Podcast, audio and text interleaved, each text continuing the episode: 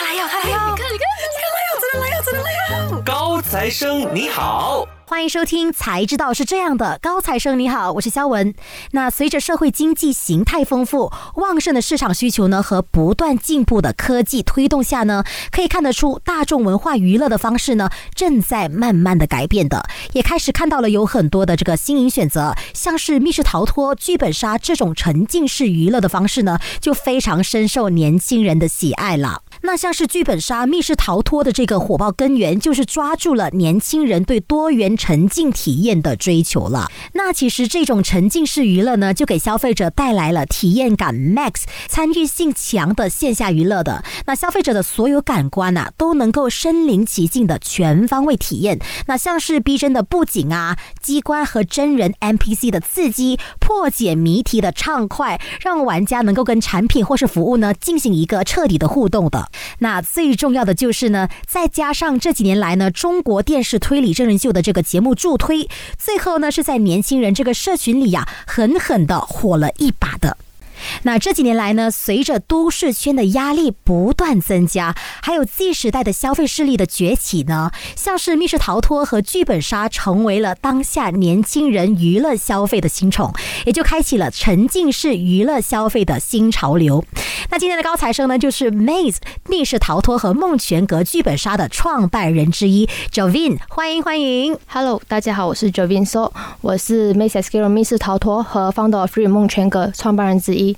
Hello，老板。Hello，Hello。那今天的老板呢，非常年轻，让我格外的非常惊讶啦。那其实呢，我还想问问看呐。那虽然刚刚在前段跟大家说了，像是密室逃脱和剧本杀这种类型的娱乐，现在是很多年轻人的这个消费新潮流嘛。但相信有部分的听众呢，还是没有听过这种在马来西亚算是比较新颖的娱乐形式的。那 Javin 能不能给我们解释一下密室逃脱和剧本杀的商业模式是怎么样的呢？那换句话来说啊，这两种不同的类型的娱乐是怎么样进行的呢？嗯，在真人密室逃脱的话呢，其实是需要玩家呢在一定的时间是呃找出线索的，然后并且呢就是用这个线索去解谜，就是去破解是。因为玩家呢，他会被困在一个密室里面。嗯，那这个密室里面呢，其实是有里面有很多不一样的房间。这样子呢，玩家是需要就是破解第一个房间，去第二个房间，在第三个房间这样，就是过关斩将的意思。对对对，然后它是呃，就是密室，它是比较像是一个体力活的活动这样。哦，就是不只要脑力，还要有这个智力，对，因为它智力和体力。好，明白明白。那那那个剧本杀的话呢，就是玩家呢，他会去到一个呃实景场馆，就是一个实景场馆，然后呃剧本杀的玩法就是玩家会有一个独立的人物角色。那么呢，他需要通过剧本去了解他自己这个独立的角色，然后去就是搜索更多的线索，然后去找出隐藏的真凶，就是要找凶手的意思。嗯嗯，里面会有很多不同的线索，所以他们要去盘谁是凶手。嗯，所以以我的理解来说，就是密室逃脱就是要把自己。Escape 出一个房间，对，那如果是剧本杀的话，就是要找出这个答案，这个凶手就是了。对，然后剧本杀呢，其实它不仅仅是一个游戏，它也是在里面呢，它会灌输我们一些知识的。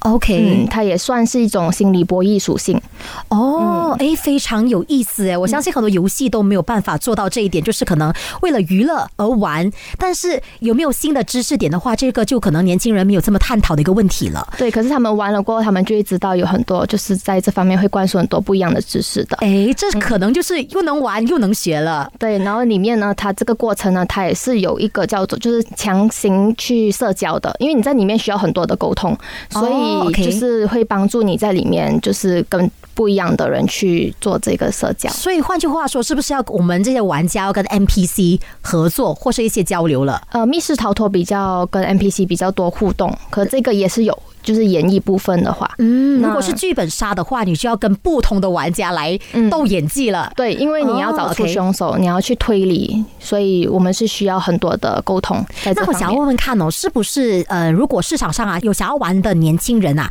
去到现场的话，是不是一大群，还是呃，可能这个两只小猫那边两只小猫然后拼在一起，是这样子的形态吗？是可以的。如果你不够人，就是比如说这一个剧本是需要六个人的，你只有三个人，我们可以拼车，我们也有一个拼车。讯，这样子就是好让玩家可以更容易的去呃玩他们要玩的主题，这样剧本。哦，OK，明白明白。这样可能有一些社恐的年轻人，你明白社恐的意思吧？嗯对这样就可能呃，我一定要突破这个难关了，因为如果我要我要玩这个游戏的话，我一定要演戏，我一定要讲话，我一定要社交了一。开始可能会比较难，可是慢慢跟着那个氛围，是还有我们整个的实景的话，他们会慢慢慢慢就是带入进去了。好的，嗯明白明白。那我想要知道，如果要开设一家密室逃脱，或是刚刚所说的这个剧本杀，那在地理位置方面呢，应该要考虑什么因素呢？嗯，在密室逃脱的话，其实我们其实没有固定说一定要在什么样的地理，我们其实是要表达故事里面的内容而决定地理位置要在哪里。哦比如说，就是如果我们要做一些比较教育性的主题，是我们就会开在呃，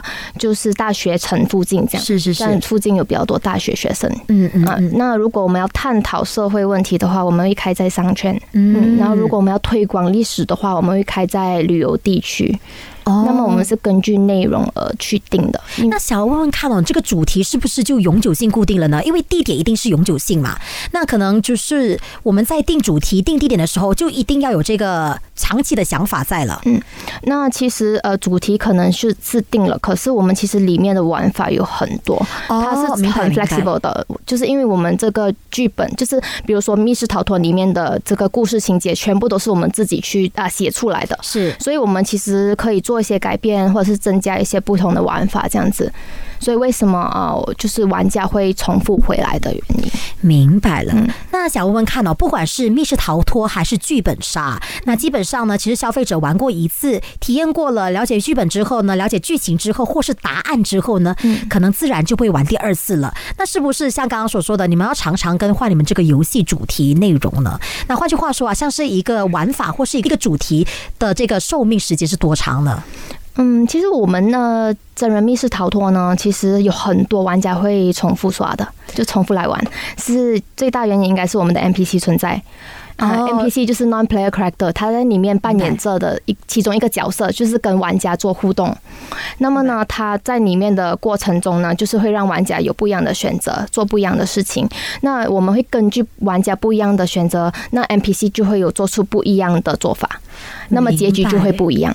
哦，所以就是可能你玩过一次，可能当时候你选择的是 A 选项，那可能 A 选项最后会推理到最后一个结局。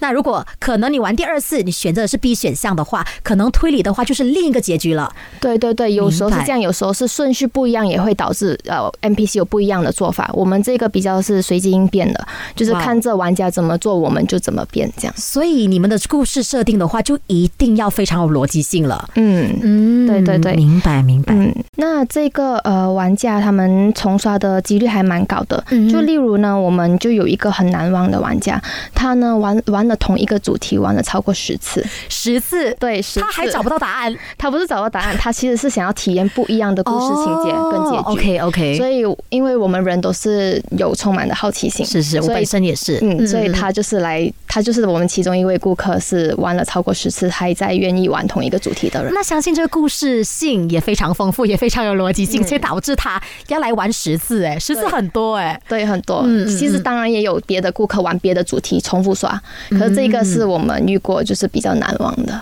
明白，嗯明白。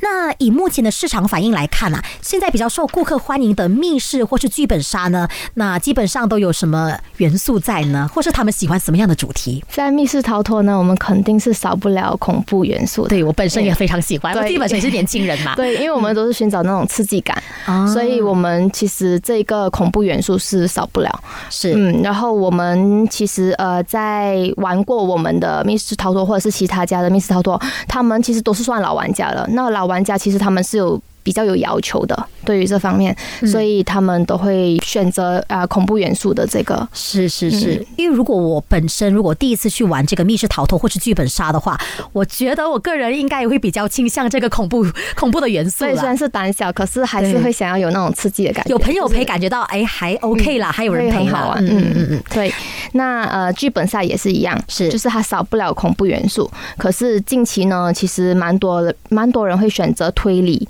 呃元素跟机制元素的。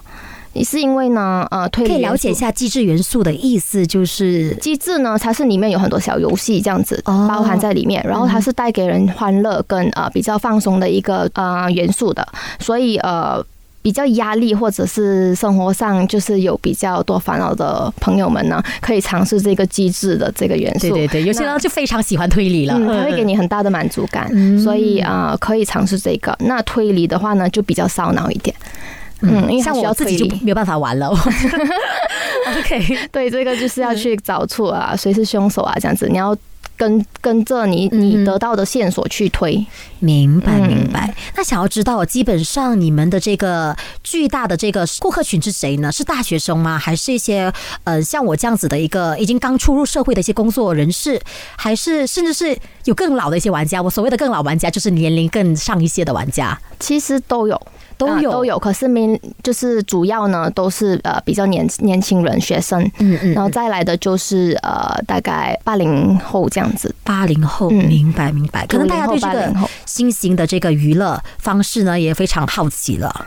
对，那这几年来呢，随着中国沉浸式娱乐产业快速发展啊，像是真人密室逃脱游戏或是剧本杀的产业呢，目前都已经在马来西亚能够看到了。那大家如果细心一点，就会发现到啊，其实，在马来西亚市面上呢，也陆陆续续出现了不少家的密室逃脱或是剧本杀的。那想问看 Jovin 啊，那密密室逃脱和这个梦选阁剧本杀有什么计划想要突破这一层竞争性呢？那换句话说，怎么样让你们的玩家对你们的品牌更有这个忠诚度或是粘性呢？嗯，其实这个呢是跟我们的初衷有关系的。嗯呃，我们就在我们设计的娱乐上，其实我们是想要让呃玩家呢在这个地方去发泄跟释放自己的压力。是，嗯，我但是呢，我们其实只是想做这个社会中担任小小的齿轮，好让推动整个社会的引擎。所以我们就设计了这个主题呢，除了让人感觉到就是很有体验感之外，我们呢还加了更有利益的故事，更能启发人们的一些呃思考。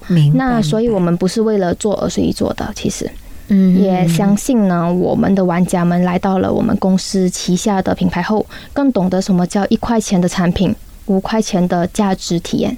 嗯，就是说，换句话说，就是可能你给这个相对的价钱，可能你得到的这个回报更加大了。是一定是嗯嗯更大的，嗯嗯嗯所以呃，这样子才能保证呢，我们我们玩家对这个品牌的忠诚度还有粘性的。嗯，像是刚刚 Jovin 说到嘛，你们有玩家就是甚至为了要呃来体验不同的故事情节，还有为了来见这个 NPC 啊，来过好几次了。那其实我认为哦，其实，在你们这个故事逻辑性，还有这个故事的吸引度呢，也是占了一大部分来吸引更多的回头顾客的。嗯嗯，对对，其实也是呃很大原因，也是因为我们我们的 NPC 嗯在里面扮演着其中一个角色，这样子其实还带来蛮多欢乐给玩家的。嗯因为他每一次扮演的东西或者是做的事情都不一样，嗯那可能这一个是玩家是寻找想要寻找这样子的感觉。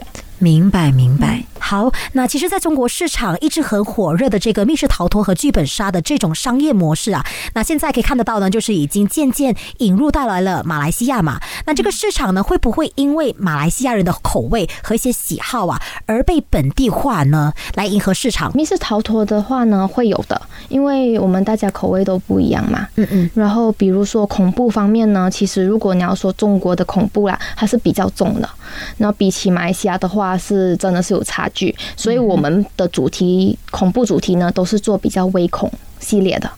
那就是没有那么恐怖的意思嘛。对对，就是哦，其实马来西亚人不能够太过惊吓。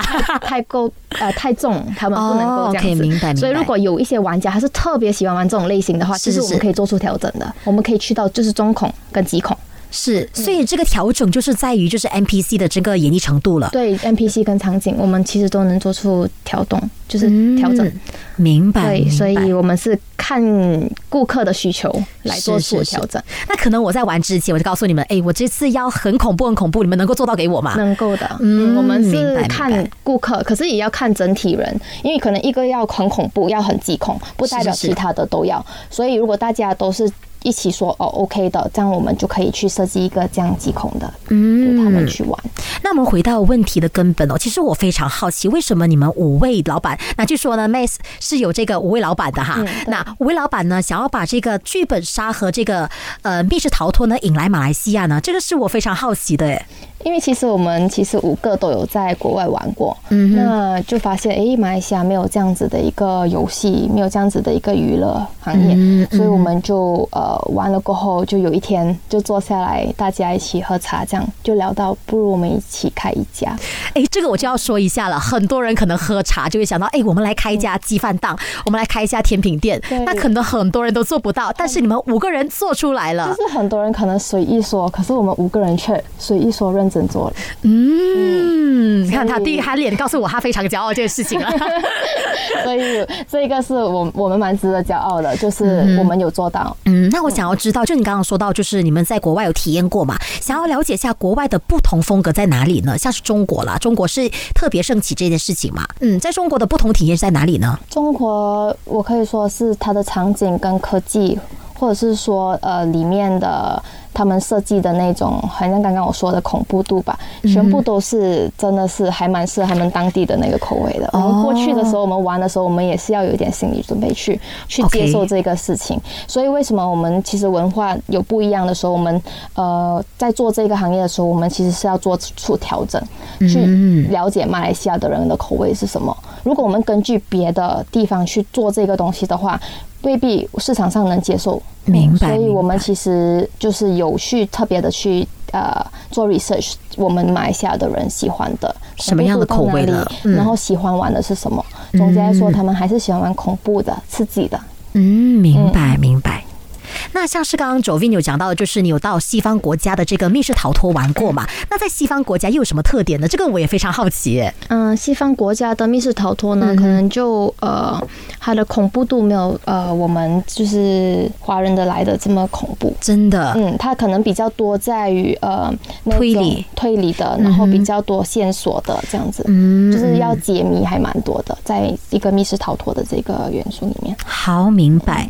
那 Jovin，你认为啊，像是密室逃脱或是剧本杀，在中国这有个专业名词叫做沉浸式娱乐业，会不会成为接下来这几年大马年轻人的这个主流娱乐呢？嗯，娱乐呢，其实还有分很多类型的，就是它包括唱 K 啊、看戏啊，其实还蛮分蛮多种的。是而我们的这一种呢，其实嗯，属于是那种文娱行业，就是文化加娱乐。对，嗯嗯嗯所以它算是一种新型行业。嗯那主要呢，我们是驱动旅游跟呃教育在里面的，所以我认为这个是非常好的一个前景。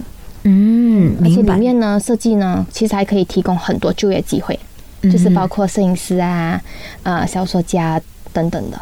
所以你们特别有雇佣一个小说家来做这一方面的这个故事编排了。嗯、其实我们是有一个小团队的，嗯所以啊、呃，就是在我们设计这种游戏当中呢，这样我们就会大家一起去讨论这个方向要往哪里走。是这样相信大家都非常有这个逻辑性了。像是我就没有办法做到了。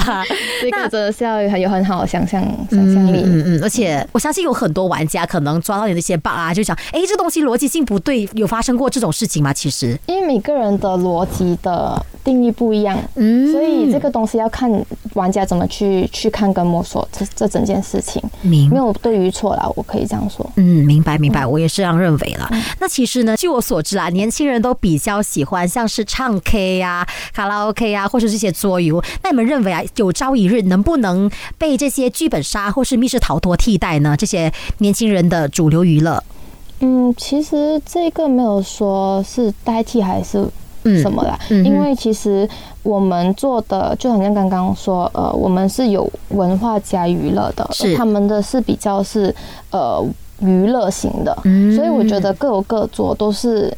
不会因为有唱 K 而不来玩剧本杀，不来玩密室逃脱，也不会因为有我们而就不去唱 K 了。嗯我觉得就是可能你这个星期会来玩密室逃脱，可能下个星期会去唱 K 这样子。是是嗯，不一，定会去取代任何一个东西。反正就是有一个平衡点在了。对，嗯，那据我所知呢，你们五位老板正在计划开设一家拥有三语的真人密室逃脱馆。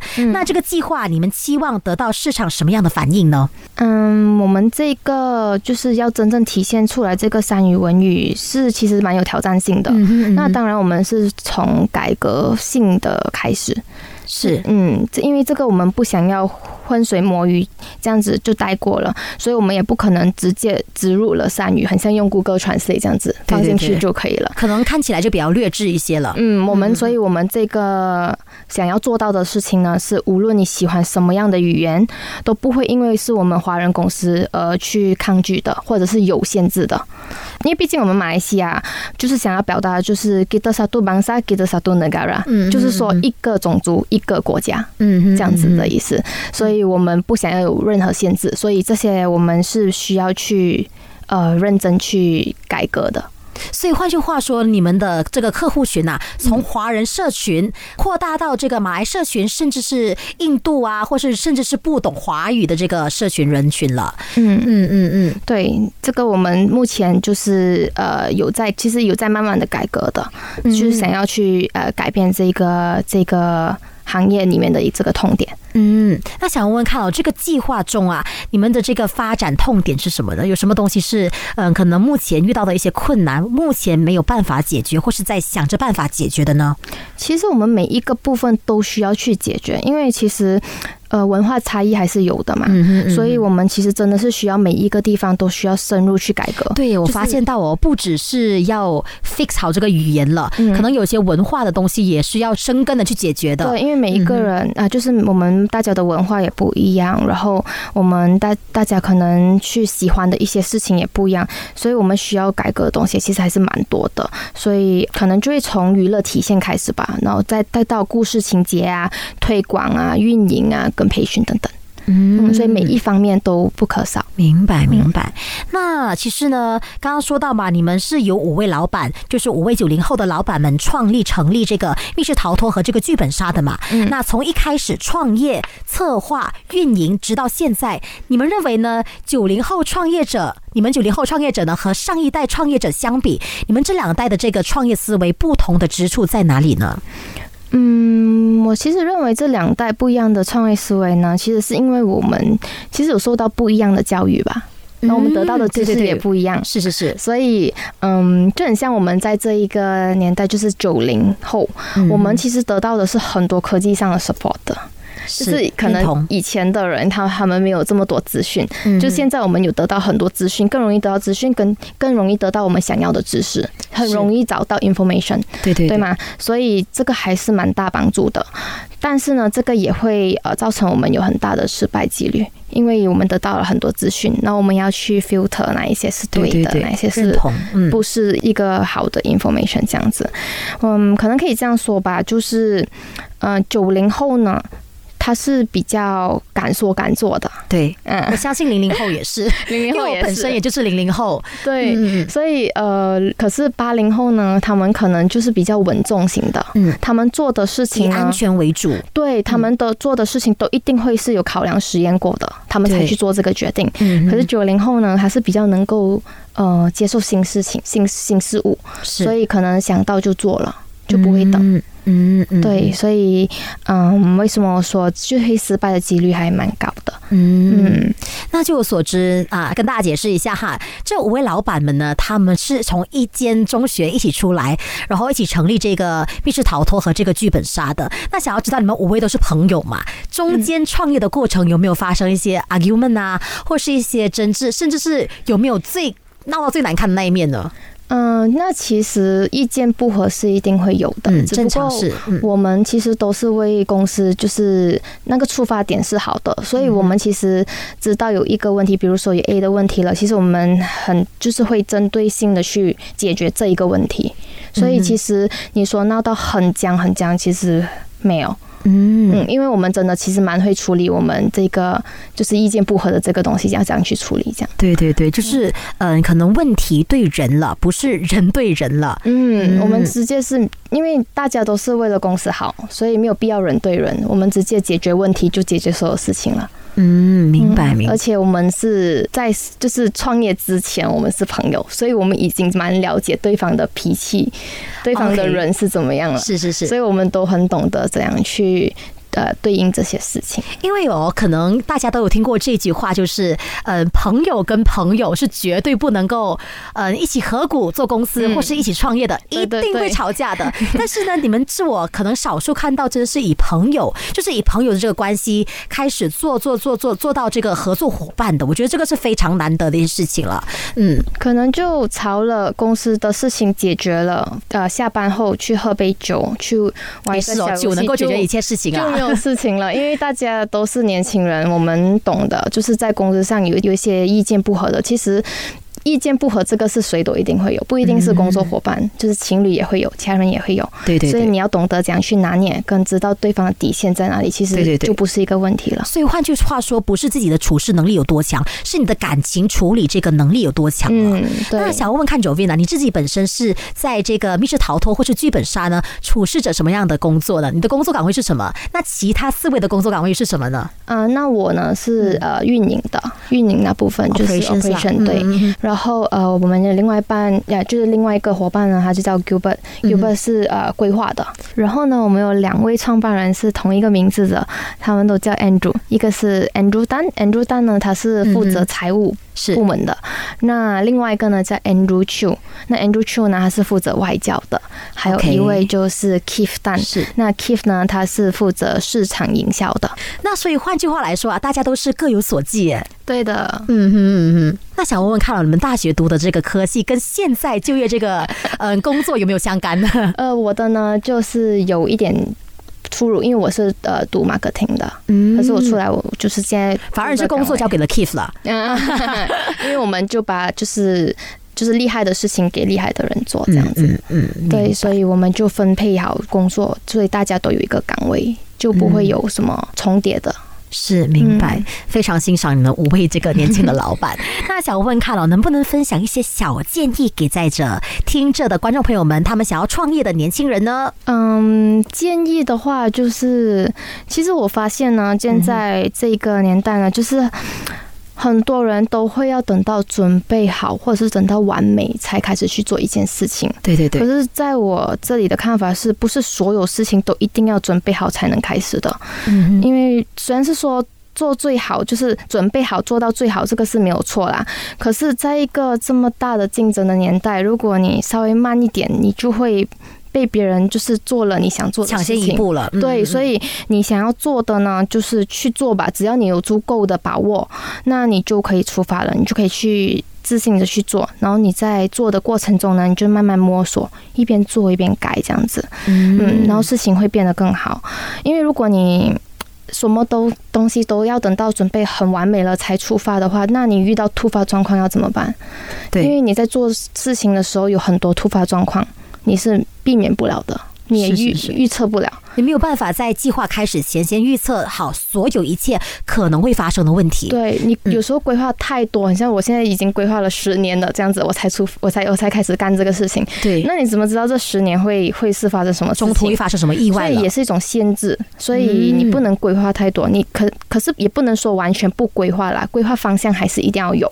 可是你不要想太多，对，你就做就对了，就是一边做呀，一边做一边去发现，对你。看看有什么问题，你就解决什么问题。我觉得是这样子，因为我发现现在的年轻人担心还蛮多的。对对对，可能我就想东想西，想一下，哎呀，还是干脆不做了，不做了。所以我觉得不需要这样子，你可以勇敢的去做，嗯，有什么来你就面对什么就好了。好，明白。那其实聊到创业哦，我也想分享我在网上看到一段非常有力量的一段话了。那不管是创业还是做任何事情，好，都不要想着要走这个 shortcut 走捷径了。那慢慢来，用时间磨练出这个技能呢？这个技能将会是你这个竞争的核心力，像是你刚刚 Jovi 所说的这个啦。那相信大家可能对年轻的创业者有着一个既定的印象，就是呢没有经验。但我个人认为啦，年轻恰恰就意味着无限的想象空间了。那好。好，也非常感谢我们今天的高材生 Jovin，谢谢你，谢谢谢谢今天抽空时间呢来接受今天的采访啦。那我们今天的高材生呢就先聊到这里啦，留守着下一集的高材生，我们下期再见，守住优内容。